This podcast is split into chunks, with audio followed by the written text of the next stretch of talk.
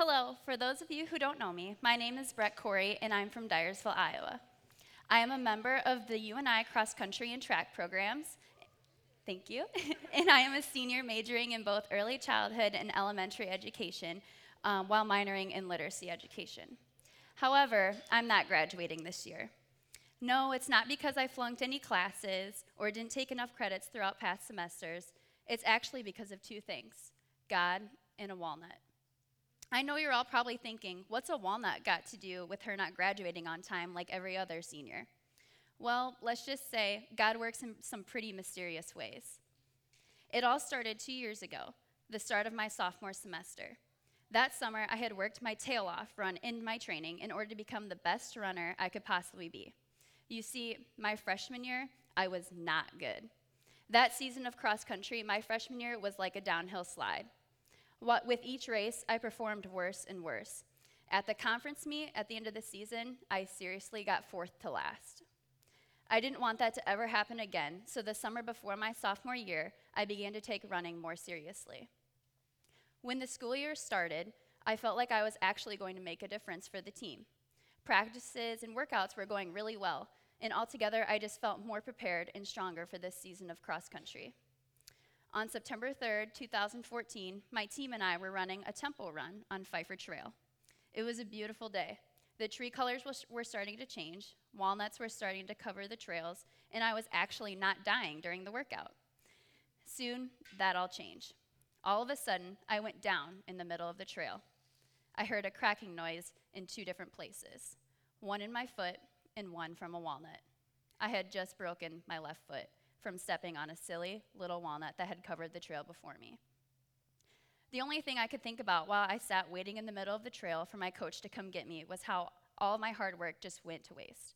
I was seriously so extremely mad. I could not believe that God had just ordered up this turn of events for my future. Even more, I was upset with God because I knew I didn't deserve this. I was a good Christian. I prayed daily, I went to church, and I did everything I was supposed to. How could God not notice all of my summer dedication? I remember, I remember feeling like I had nothing to prove. That season, I, ho- I had only raced in one cross country meet before I broke my foot, and I didn't even race that well. How was I ever going to bounce back from this? As I was on the road to recovery with crutches and all, I remember feeling extremely stressed out and ultimately just not in a good place, physically, mentally, and spiritually. I felt hopeless, forgotten, and unworthy. I was so mad at God for putting me in the worst situation imaginable for a collegiate student athlete who lived on campus and had to crutch everywhere. And to add to that, certain occasions in my life just kept crumbling down and falling apart. I had recently been through a breakup and felt even more insecure and unconfident during that same time. With that, when crazy runners can't do what they love anymore due to injury, they start to go insane. Finally, I got to the point where I had enough. I remember telling myself that I simply just wasn't going to take it anymore and that something in my life needed to change. You see, I always had a really good relationship with God. As an extremely superstitious competitor, I have had this ritual before every race since seventh grade where I pray a specific prayer each time I lace up my spikes. It's like a moment where I ask God just to watch over me while I race and to help calm down all the nerves. However, as I matured over those one and a half years of college, I knew I needed a more in depth relationship with God that measured beyond just a prayer before a race. When it was time for something new, I took a whole new perspective of how God was working in my life. This new perspective had everything to do with basic. The change I made in my life that has tra- transformed me into the person I am today was the fact that God was bringing me closer to Him through different spiritual occasions and through different people. One specific person, whom you probably all know, is my boyfriend, Tyler Jensen. He's a pretty amazing human being. I have known Tyler for quite a while now, but it was in God's plan and timing for us to meet and start dating at a very specific time, a time where I was struggling and when I needed to be closer to God. If it weren't for Tyler, I don't think I would be standing up here today in front of you all. Tyler led me to Basic, and it ultimately changed my life and how I view my relationship with God in a deeper level today. Because of Basic, I have been able to sort of connect the dots that God has already aligned for me. I know that it was in God's plan for me to break my foot.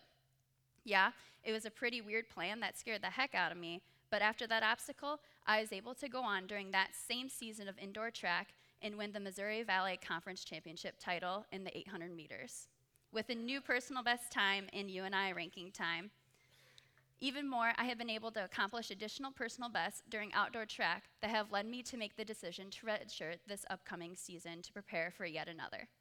And because of that darn little walnut, I fortunately get to run one more season of cross country with my teammates, who are the reigning conference champions. Yes, that's why I'm not graduating on time.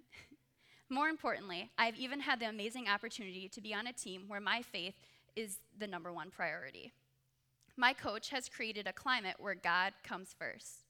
Not a lot of collegiate athletes can say that their coaches live a faith filled life and exemplify it throughout practices and meets.